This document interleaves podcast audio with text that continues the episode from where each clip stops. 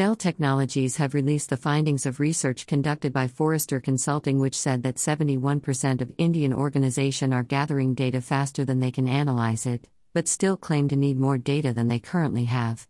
65% of Indian businesses are hoarding data in centers, while 42% believe they don't have the technical skills needed to manage the data. The data was collected from 4,000 decision makers across 45 countries. Source Entrepreneur